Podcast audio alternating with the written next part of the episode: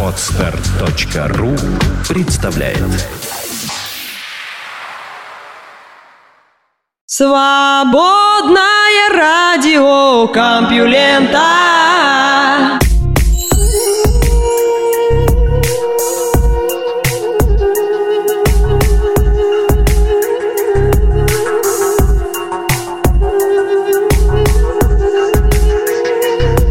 Здравствуйте, мои любимые слушатели! В эфире Лёша Халецкий, свободная радиокомпьюлента, а выпуск называется «Фантомас. Тайны и загадки науки». Что там открыло и придумало человечество за прошедший день? Об этом в ближайший час. Наука и техника. Что такое научные данные и с чем их едят?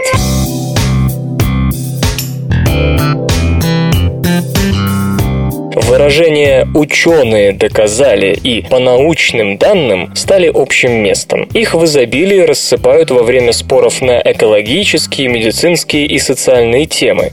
Изменение климата или запрет ЕС на неоникотиноидные пестициды – всюду эти выражения к месту. Их употребляют с большим апломбом, как будто доказывают виновность подсудимого. Раз есть такие данные, то следует немедленно приступать к действию. Вот только мало кто знает, при каких обстоятельствах они были получены и о чем, собственно, свидетельствуют.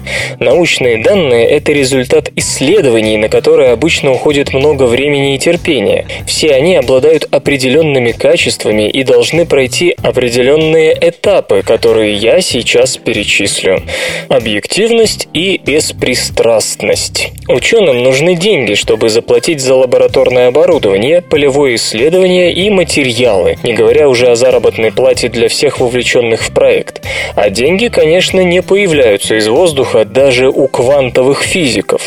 Большинство ученых вынуждены постоянно искать средства для проведения своих исследований. Их можно взять из разных мест. Могут помочь государственные ведомства, академические и прочие научно-исследовательские учреждения, некоммерческие организации и даже отраслевые объединения. В заявке необходимо обосновать научную ценность проекта и его значение для общества, или указать соответствие интересам организации-спонсора. В основном средства распределяются справедливо, но когда организация поддерживает деньгами научно-исследовательский проект, который может принести ей коммерческую выгоду, мы едва ли сможем согласиться с выводами такого исследования, если другие ученые, не связанные с данным учреждением, пришли к иным результатам. Далее, обоснованность и точность. Прежде чем что-то доказать, нужно собрать данные, которые, и это крайне важно, отражают реальное положение вещей.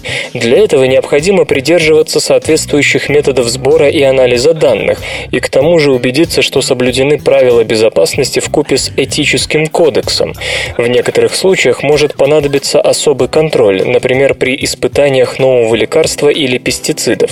Речь идет об организации параллельного эксперимента с противоположными условиями, чтобы можно было гарантировать наблюдаемый эффект и что он вызван приемом данного препарата или распылением данных средств против сельскохозяйственных вредителей, а не чем-то другим.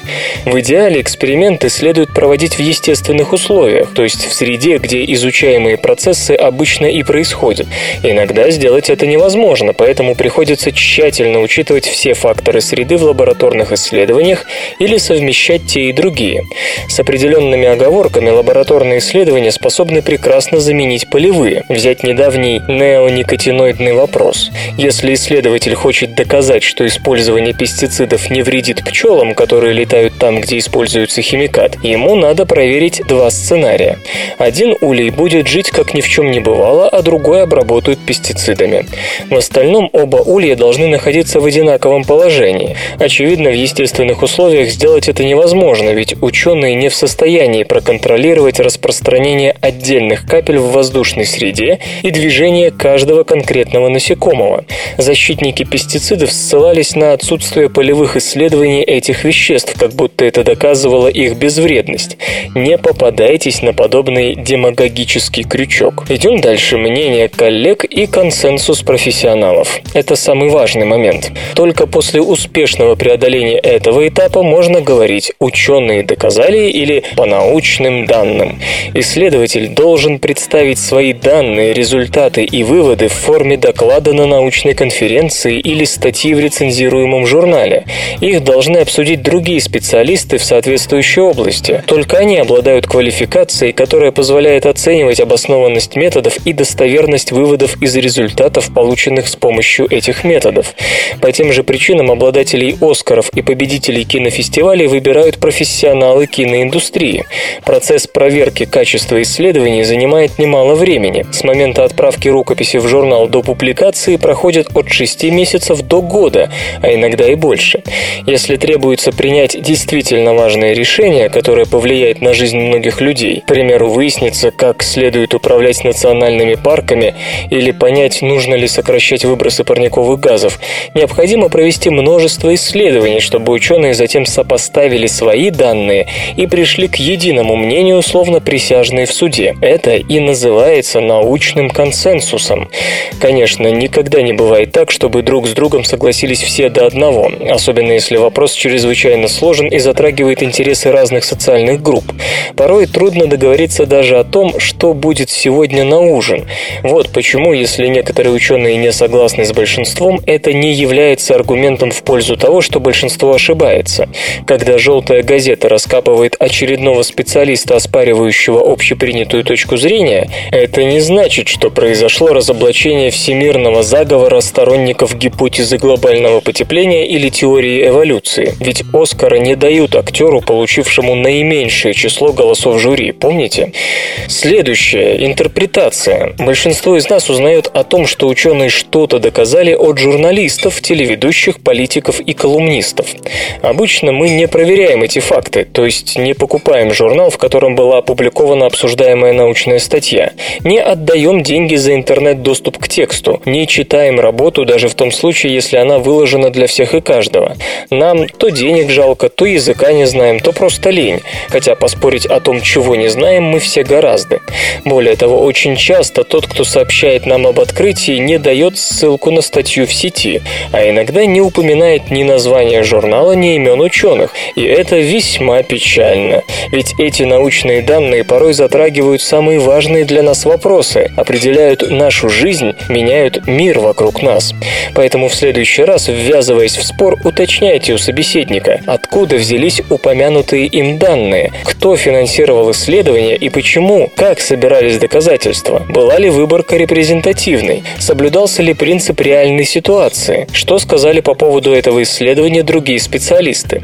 Если перед вами не враль, не манипулятор, не политикан, не демагог, он просто укажет на международно признанный рецензируемый научный журнал, в котором появилась эта публикация. В противном случае он будет ссылаться на блоги и сайты организаций-спонсоров. И никогда не покупайтесь на аргументацию, построенную по принципу «раз нет исследований, то нет и доказательств». Помните, что в таком случае и опровержения тоже нет. Компании, меньше пользующиеся услугами финансовых аналитиков, лучше внедряют инновации.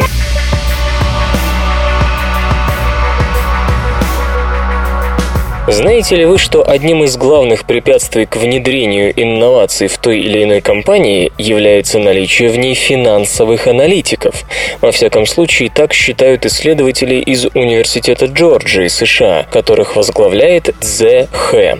С одной стороны, аналитики позволяют компании перед реализацией того или иного начинания оценить его реализуемость и повысить прозрачность процесса принятия решений. Вторым и более долгосрочным эффектом от их деятельности считается близорукость, вызываемая давлением аналитиков на менеджеров компании, которые, следуя рекомендациям первых, сосредотачиваются в основном на краткосрочных проектах с понятными перспективами. А ведь новые технологии на сто процентов понятных перспектив не имеют никогда.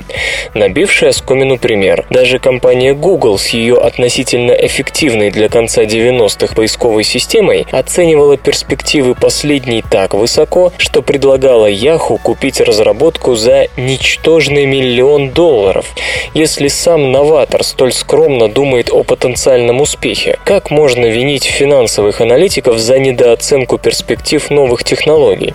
Проанализировав данные по всему спектру отраслей за тысяча девятьсот девяносто третий - две тысячи пятый годы, исследователи убеждаются в очевидном. Аналитики не просто создатели информации, у них есть и другие функции. В американской корпоративной культуре принято, что фин-аналитик сообщает: в таком-то квартале следующего года прибыль прогнозируется на таком-то уровне. Если, конечно, наш замечательный менеджер «Золотые руки», как всегда, все не завалит и не прощелкает этот жалкий миллиард прибыли на фоне отличной конъюнктуры рынков. Менеджер, само собой, хотел бы переплюнуть злобного аналитика и получить даже больше прибыли, чем тот наобещал. Ведь аналитик прямо намекает: быстро поднять стоимость акций без отличной прибыли уже завтра просто невозможно. Как сократить издержки, особенно те, отдачу от которых будет после такого-то квартала следующего года? Само собой, инновации к седьмого ноября или дню рождения собаки президента не приурочить, так что они почти всегда оказываются первыми жертвами такого таргетирования прибыли. Психологическое давление на управленца растет тем стремительнее, чем больше он пользуется услугами финаналитиков. Своего рода вариация законов Паркинсона на тему разрастания той части бюрократии, что управляет не самим процессом, а его анализом и общим регулированием. Как любил напоминать сам Сирил Паркинсон, если в министерстве колонии две комнаты и двадцать человек, то Англия завоевывает Индию. А как только их становится более пятьдесят семь тысяч, Индии немедленно теряются, причем все и сразу. Как бороться с дурным влиянием аналитиков на инновации? Жестко, предсказуемо отвечают исследователи. Когда фирмы после слияния или по другим причинам теряли аналитиков в ходе шоков внутренней природы, их инновационные результаты резко росли. Они генерировали больше патентов, чем аналогичные компании тех же размеров, и при этом их патенты часто цитировались в соответствующей отрасли, а их реализация приносила более высокую отдачу. Это главный вывод из нашей работы, с гордостью отмечает Дзе Хэ. Итак, бейте аналитиков палками, а лучше просто увольте, и все будет хорошо? Неужели рецепт инновационного счастья так прост? Увы, нет. Это срабатывает только в компаниях, которые уже работают в высокотехнологичных отраслях, и только если эти компании не очень велики. Крупным, считают ученые, слишком сложно избавиться от всех аналитиков разом. Правда, есть и хорошие новости. В среднем количество аналитиков со стороны продавца в США в последние годы снижается, так что можно надеяться, что это вдохновит бизнес на усиление инновационной активности. В то же время экономика идет вниз, поэтому количество доступного капитала снизится. Как эти выводы могут пересекаться с российской действительностью? Ну, кажется, наши крупные компании с сильным менеджментом обречены на неинновационность. Однако суровость вестернизации в России, перефразируя классика, смягчается непониманием того, что именно в поведении западных компаний следует копировать. Поэтому на практике наши аналоги финансовых аналитиков далеко не так эффективны, как их западные коллеги, как в целом, так и в подавлении внедрения нового. С другой стороны, усиливающееся влияние людей по взглядам близких к финаналитикам США на островки инновационного сектора в России, причем в отсутствии самого сектора, означают, что на хорошее надеяться все-таки глупо. Свободная радиокомпьюлента. Энергию ветра предложено запасать с использованием подземного тепла.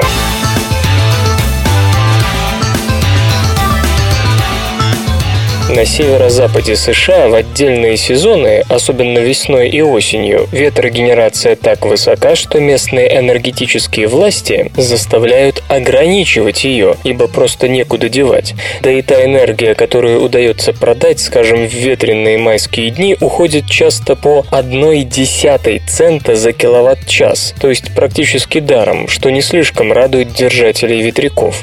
И такое наблюдается сплошь и рядом, где в почете лидирующая отрасль современной энергетической альтернативы. Хорошо бы с этим что-то сделать. Уже сегодня тринадцать процентов электроэнергии названного региона производится ветром, и если бы не искусственные ограничения, вызванные невозможностью запасти эоловую энергию, эти цифры были бы выше. ГЭС, компенсирующие переменчивость генерации в северо-западных штатах, представлены в изобилии, но их помощь в весенние и осенние месяцы не слишком заметна. Сток нельзя увеличивать без меры, иначе нарушится миграция лососей и форели, а без стока генерировать энергию ГЭС не обучены.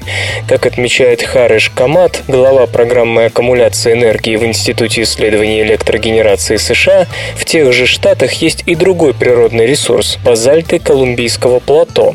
В подобных им скалистых образованиях миллионами лет находится под давлением природный газ, и никакой его утечки на поверхность не наблюдается. Нельзя ли использовать пустоты в таких горных породах для закачки туда сжатого воздуха за счет невостребованной энергии иоловых генераторов в излишне ветреные дни? В сравнении с существующими методами подземного хранения сжатого воздуха для последующего получения от него электроэнергии с помощью турбины, особенностью проекта является отказ от использования искусственных пустот. Скальные породы Колумбийского плато пористые, и это позволяет закачивать в них существенные объемы воздуха почти без бурения и иных затратных работ. Обычно нагнетание воздуха в любую емкость сопровождается нагревом, а после извлечения рабочего тела и снижения его давления оно, напротив, резко охлаждается. Чтобы применять такой воздух для раскрутки генерирующей турбины, предварительно его надо нагреть. Для этого часто используют низкопотенциальное тепло газовых электростанций. Однако такой подход с точки зрения снижения выбросов углекислого газа половинчат. Предполагается, что по мере роста ветряной и солнечной энергетик роль газовых теплоэлектростанций будет снижаться, и со временем подобного низкопотенциального тепла просто не будет хватать. Словом, чтобы не оказаться заложниками теплоэлектростанций, ученые предлагают подогревать воздух от геотермальных источников, не слишком горячих для обычных геоэлектростанций, но вполне полезных для нагрева выпускаемого из подземных пород сжатого воздуха и поддержания деятельности холодильника, охлаждающего компрессоры запасающей станции и повышающей тем самым их ка пэ дэ. Бурый жир вредит сосудам.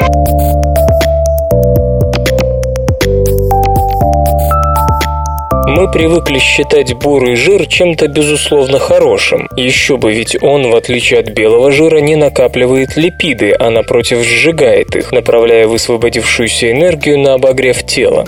С бурым жиром связаны надежды победить ожирение. Если мы научимся активировать этот вид жировой ткани по собственному желанию, проблема избыточного веса и сопутствующих ему сердечно-сосудистых и метаболических болезней будет снята. Но у бурого жира есть и негативные Негативные эффекты, причем, что особенно неожиданно, проявляются они опять же в отношении несчастной сердечно-сосудистой системы. Зимой от сердечных приступов умирают чаще, чем в другие времена года. Считалось, что это связано то ли с общей физической неактивностью, которая начинается в зимние месяцы, то ли с чрезмерными усилиями по уборке снега, которые вызывают перенапряжение сердца.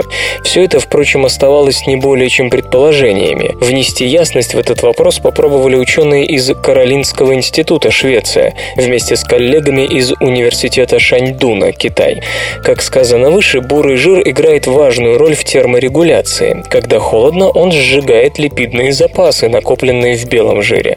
Логично было бы предположить, что холод может сделать нас стройными и здоровыми. Точно так же думали и исследователи под руководством И. Хай Цао, экспериментировавшие с мышами. Животных с предрасположенностью к атеросклерозу держали держали на холоде, ожидая, что мыши от этого будут только здоровее, ведь липиды, которые откладываются на стенках кровеносных сосудов, должны сжигаться бурым жиром. Все оказалось наоборот. На холоде рост атеросклеротических бляшек на стенках сосудов только усиливается, причем сами эти бляшки были нестабильны, легко отрывались и начинали плавать по кровяному руслу, угрожая закупоркой сосудов.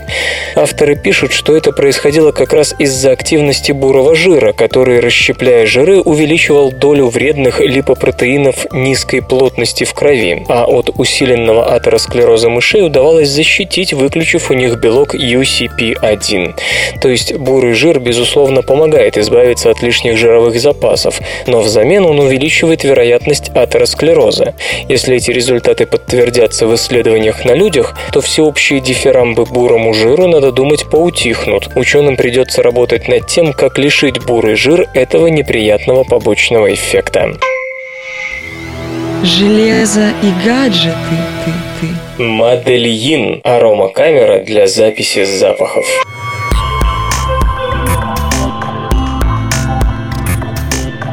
Человек получает информацию от пяти основных органов чувств, то есть от зрения, слуха, вкуса, осязания и обоняния. Визуальные данные можно записать при помощи фото- и видеокамер, звук посредством аудиооборудования. С довольно высокой точностью можно воспроизвести вкус, а также ощущение от прикосновений к определенным объектам. Но как сохранить и повторить запах? Ответ предложила дизайнер Эми Редклифф, представившая ароматическую камеру под названием названием «Моделин».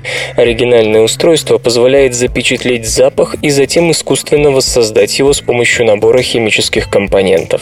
Вот как это работает. Система состоит из стеклянного колпака, под который помещается анализируемый образец. Насос откачивает воздух и через трубки направляет его к специальной колбе-ловушке, собирающей молекулы, входящие в состав источаемого аромата. Далее полученные данные используются для составления отпечатка конкретного запаха. Система анализирует молекулярный состав и выдает формулу в виде графика. Предполагается, что пользователь Моделин, записав нужный запах, сможет принести ловушку в специальную лабораторию. После обработки он получит бронзовый диск с формулой и флакон с концентратом соответствующего запаха. Отмечается, что процесс записи ароматов может занимать от нескольких минут до целого дня, в зависимости от их интенсивности. Зачем все это нужно? Дизайнер полагает, что Моделин позволит усилить приятные воспоминания, скажем, о родном доме или близком человеке, дополнив фотографии, видео и аудиозаписи ароматической составляющей. Изделие также может пригодиться парфюмерам. О возможных сроках появления новинки на рынке пока не сообщается. Вслух и с выражением читаю стихотворение. Давид Самойлов. Из детства.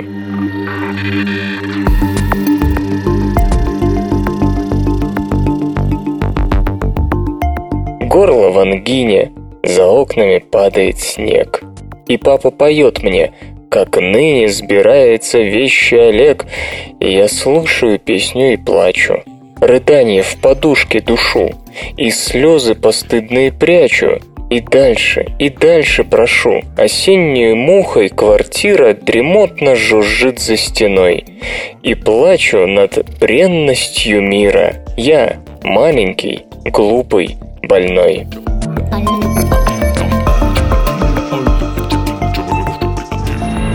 Наука и техника. Давайте покончим с технофетишизмом.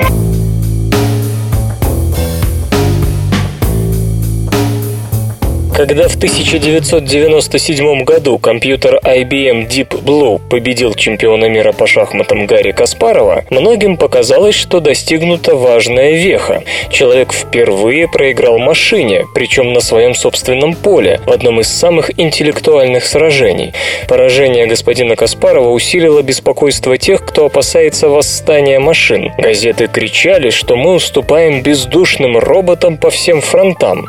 Но были и те, для кого Его победа Deep Blue стала вдохновляющим предвестником перехода человечества к технологической утопии. Они предвидят технологическую сингулярность, когда компьютеры пройдут критическую точку и приобретут сверхинтеллект, превышающий человеческий. После этого машины начнут развиваться самостоятельно в неизвестном нам направлении. Культисты во главе с футурологом Рэем Курцвейлом веруют в близость и неизбежность сингулярности, которая доставит нас в своего рода рай, где граница между человеком и машиной исчезнет. Мы выйдем за пределы нашего физического тела и преодолеем ограничения биологического мозга. По правде говоря, компьютер не победил нашего чемпиона. Господин Каспаров проиграл кучке гроссмейстеров и паре программистов. Именно они запрограммировали компьютер на то, чтобы он выполнял правильные расчеты. Вот и все. Если бы Deep Blue победил не Гарри Каспарова, а другой компьютер, назовем его, предположим, Deep Red, мы бы справедливо заключили, что программисты Deep Blue оказались умнее тех, кто работал с Deep Red. И тогда никто не рвал бы на себе рубашку и не вопил, что компьютеры вскоре захватят мир. Мы были и остаемся повелителями машин. Философ Клайв Гамильтон из Университета Чарльза Стёрта, Австралия, видит причину паники в том, что наше общество превратило компьютер в фетиш, предмет для поклонения, обладающий якобы магической силой. Мы убеждены, что однажды компьютеры станут чересчур мощными и выйдут из-под нашего контроля. Господин Гамильтон считает, что этого никогда не произойдет. И вот почему. Современные автомобили оснащены бортовыми компьютерами, но, как и тридцать лет назад, машины выполняют всю ту же функцию – везут нас туда, куда мы захотим. Вы снимаете деньги с карточки через банкомат. Это более удобно, чем идти в банк и разбираться сначала с оператором, затем с кассиром, но суть-то та же самая. Мы отправляем электронные письма, деловая переписка ускорилась, но во времена обыкновенной почты, факсов и телефонов люди тоже каким-то образом выживали. Компьютеры позволяют нам играть в электронные игры, смотреть кино и делать покупки. Но это не значит, что тридцать лет назад люди никак не развлекались и не ходили по магазинам. Так правда ли, что наша жизнь изменилась кардинальным образом с появлением компьютеров? Промышленная революция и урбанизация принесли с собой намного больше перемен, чем так называемая цифровая эпоха. В сущности, сегодня мы совершаем тот же набор действий, что и тридцать лет назад. Господин Гамильтон без обиняков заявляет: «Нас обманули те, чей заработок связан с созданием, эксплуатацией и продажей компьютеров, а также журналисты, футурологи и все остальные, кого кормит ай ти-индустрия. Мы слишком доверчиво положились на их мнение. Страх перед машинами тоже легко объяснить. Человек и сам не знает хорошенько, на что он способен, и порой в ужасе взирает на плоды своей собственной изобретательности. А некоторым кажется, что машины не просто выполняют за нас тяжелую и скучную работу, но отбирают у людей кусочек человечности».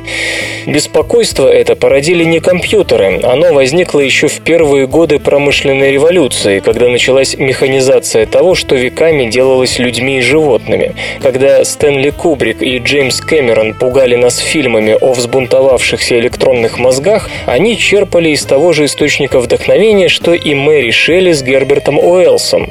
Франкенштейн лишь обрел личину Терминатора, а ужас перед неведомыми силами природы превратился в страх перед скрытой мощью вычислительной техники. Вспомним хотя бы проблему две тысячи, умело раздутую ай ти-индустрией и средствами массовой информации. Компьютеры в той же мере способны захватить власть над миром, как счеты овладеть базаром. Помни, дорогая Дороти, что где-то обязательно есть ширма, за которой сидит маленький старичок и дергает за ниточки. Господин Гамильтон напоминает о том, что психологи обнаружили у нас одну любопытную черту. Нам кажется, что наша жизнь зависит не от нас, а от решений, которые принимает какая-то внешняя сила. По-видимому, компьютер оказался прекрасным сменщиком устаревшего бога. Deep Blue всего лишь мертвый аппарат, он смог победить великого Гарри Каспарова только потому, что шахматы описываются точными алгоритмами, ведь это всего лишь игра. Машина сделала это благодаря грубой вычислительной мощи, а с творческими возможностями человеческого разума ей никогда не сравнится. Компьютер никогда не не станет умным или автономным, заключает господин Гамильтон. Не шахматы делают нас людьми. Учить детей вниманию должны родители.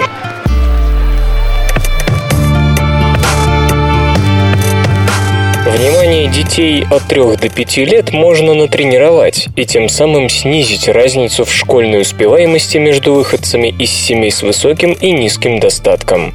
Дети из семей с низким общественно-экономическим статусом в целом набирают меньше баллов, чем богатеи в стандартных тестах на интеллект, а также во владении языком, в пространственном ориентировании и математике.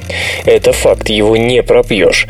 В связи с этим возникают всяко различные спекуляции о причинах данного явления. Одни говорят, что дело в генетике, другие – в факторах окружающей среды. От нехватки питательных веществ в период внутриутробного развития до отравления свинцом и прочими нехорошими вещами уже при жизни.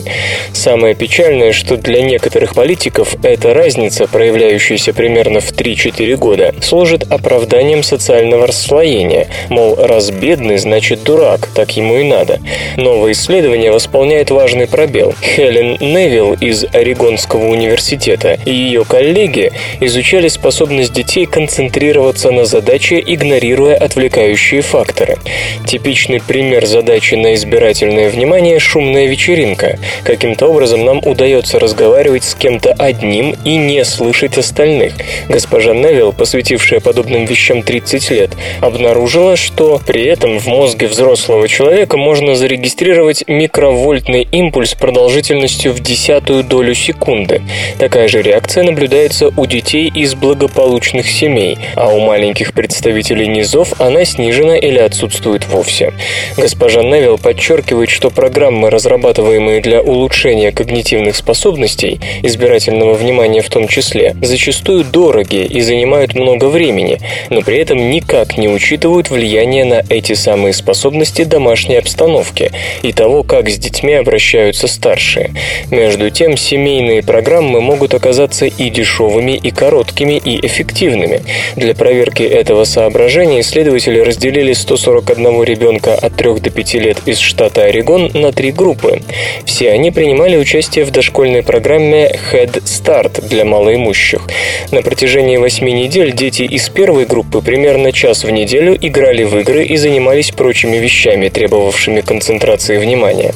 Простые задачи, например, закрасить пространство между двумя линиями, перемежались со сложными. Например, в одной игре надо было донести блюдечко с водой до лягушки, ступая по тонкой ленте, пока другие дети забавляются с воздушными шариками.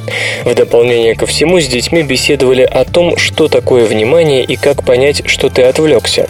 Одновременно родители и воспитатели посещали двухнедельный курс лекций, посвященных снижению домашнего стресса, например, с помощью соблюдения строгого распорядка дня, и организации простых развивающих занятий с детьми дома. Во второй группе детям тоже предложили задачи на внимание, но родители успели прослушать только по три полуторачасовых инструктажа, весьма поверхностных. Третья группа была контрольной. Итак, восемь недель прошли, и всем испытуемым предложили стандартные тесты на интеллект и пространственное мышление, а учителя и родители подготовили отчеты о поведении детей. Кроме того, исследователи измерили деятельность мозга детей во время прослушивания двух рассказов одновременно, причем подопытных попросили обращать внимание только на один из них. Дети, родители которых получили дополнительные инструкции, продемонстрировали пятидесятипроцентный рост активности мозга в ответ на правильную историю по сравнению с участниками других групп. Причем их реакция соответствовала таковой у взрослых и детей с более высоким общественно-экономическим статусом. Кроме того, ай кью таких детей повысился в среднем на семь пунктов, а учителя и родители заметили существенное улучшение успеваемости и поведения. В прочих группах ничего подобного не было, то есть ключ к развитию детей – домашняя обстановка. В дальнейшем предстоит выяснить, как долго сохраняется эффект подобной программы и что именно позволило добиться успеха – режим дня, конкретные игры или простое внимание родителей к детям. Почему радио? От кого свободное? К чему это вообще все? Галлюциногенные грибы помогают справиться со страхом.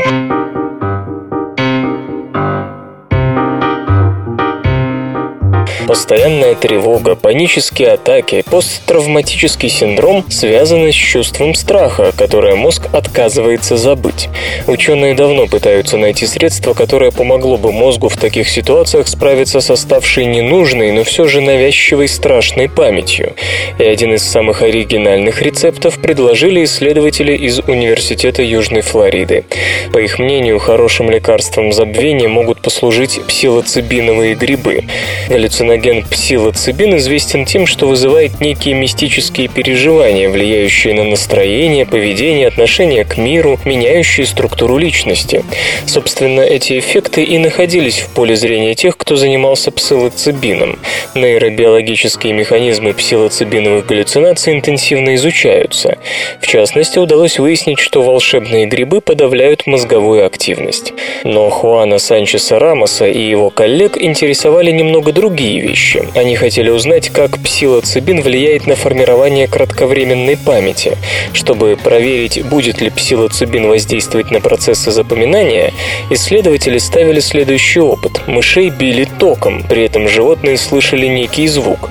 Понятно, что через какое-то время мыши начинали бояться уже просто звука, даже если он не сопровождался электрошоком. Некоторым животным после этого давали псилоцибин, причем доза вещества, как пишут авторы, была слишком мала, чтобы вызвать психоактивные эффекты. Правда, сами авторы уточняют, что расчет дозы был сугубо теоретическим, ведь мышь не могла сказать исследователям, что она видит что-то странное или чувствует какие-то перемены в сознании. После этого ученые возобновляли упражнения со звуковым сигналом, и тут оказалось, что после псилоцибиновой обработки паническая реакция у мышей стремительно исчезала. Поначалу они еще впадали в ступор, услышав страшный звук, но потом он переставал их беспокоить. Всякая связь между звуком и болезненным электрошоком у них исчезала гораздо раньше, чем у мышей, которые не ведали псилоцибина.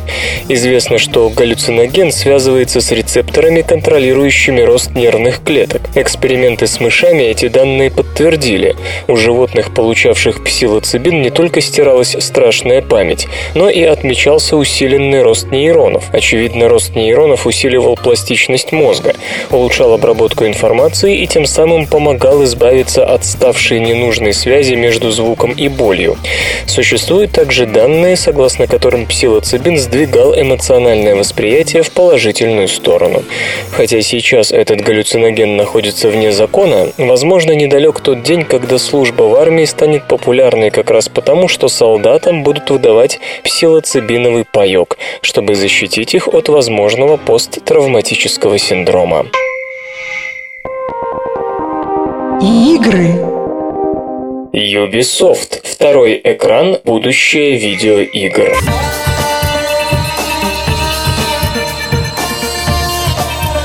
Побывавшие на закрытых пресс-показах компании Ubisoft, которые та устраивала на выставке Electronic Entertainment Expo, заметили любопытное. Четыре крупных проекта в той или иной степени объединяли привычную игровую механику с приложениями для мобильных телефонов и планшетов. Речь идет об Assassin's Creed четыре Black Flag, Tom Clancy's The Division, Watch Dogs и The Crew. Все игры использовали функцию Second Screen Gaming, или, проще говоря, подключение второго экрана. Идея, разумеется, сто лет в обед. Нечто подобное было на персональных компьютерах, как только видеосистемы научились выводить картинку на два и более мониторов. Впрочем, тогда попытки успехом не увенчались. Хотя, конечно, есть и обратные примеры. Вспомним стратегию в реальном времени Supreme Commander, которую создал Крис Тейлор. И все-таки широкого распространения эта технология не получила, поскольку требовала дополнительного монитора. А сейчас все куда более реально, и можно сказать, бесплатно. Смартфоны и планшеты есть даже у грудных детей, и у этих штуковин достаточно мощности, чтобы обрабатывать и отображать картинку высокой четкости. Так почему бы не объединить привычные игровые механики консольных и проектов для персональных компьютеров с мобильными плясками? Руководитель Ubisoft Ив Гильмо свято верит, что за этой технологией будущее. В интеграции второго игрового экрана мне нравится гибкость такой системы, то есть она позволит играть даже тем, кто не привык к традиционному времяпрепровождению за консолью. Вы сможете играть с кем бы то ни было, находясь вне дома. Не нравится геймпад? Воспользуйтесь сенсорным планшетом. Индустрии это сулит интересные перспективы. По сути, компания хочет без лишних вложений и рисков реализовать функцию, предложенную Nintendo в ее Wii U. У контроллера приставки есть сенсорный экран, который используется для вывода некоторых игровых информационных экранов, а также для взаимодействия с интерфейсом в мини-играх. Все то же самое появится на персональных компьютерах и приставках, если вы просто подключите телефон или планшет. Что ж, это имеет смысл, если студия, создающая основную игру, будет заниматься и сопутствующим мобильным приложением. Но у Ubisoft в рукаве другая карта. Все мобильные приложения для упомянутых творений отданы на откуп студии Ubisoft Quebec. Мы работаем в этом направлении уже три года и специализируемся только на мобильных, онлайновых и смежных с большими играми мирах, подхватывает разговор глава квебекского подразделения Николас Рю. Как и господин Гельмо, он уверен, что второй экран лишь добавит играм гибкости и привлечет новую аудиторию. Кроме того, планшеты и телефоны дополнят игру и представят уникальные материалы и механики, которые вы не видели в основном проекте. В идеале планируется, что консольные и мобильные проекты будут демонстрировать один и тот же игровой мир и при этом не требовать наличия друг друга. То есть мы будем помогать приятелям в шутере The Division с планшета, даже не приобретая саму игру. К примеру, на выставке демонстрировалось, как пользователь с планшета управлял боевым дроном, содействуя тем, кто играл в привычный шутер от третьего лица. По словам господина Рю, огромную помощь оказала приставка Wii U. Сейчас в планах квебекцев поддержка платформ Android и iOS, ибо они наиболее распространены.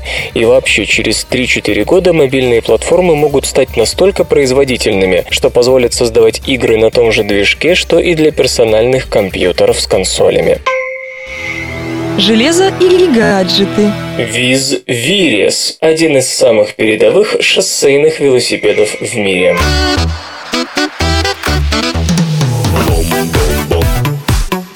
Компания Factor Bikes представила свое новейшее творение – шоссейный велосипед Vis Virus класса High-End с бортовыми датчиками и мини-компьютером.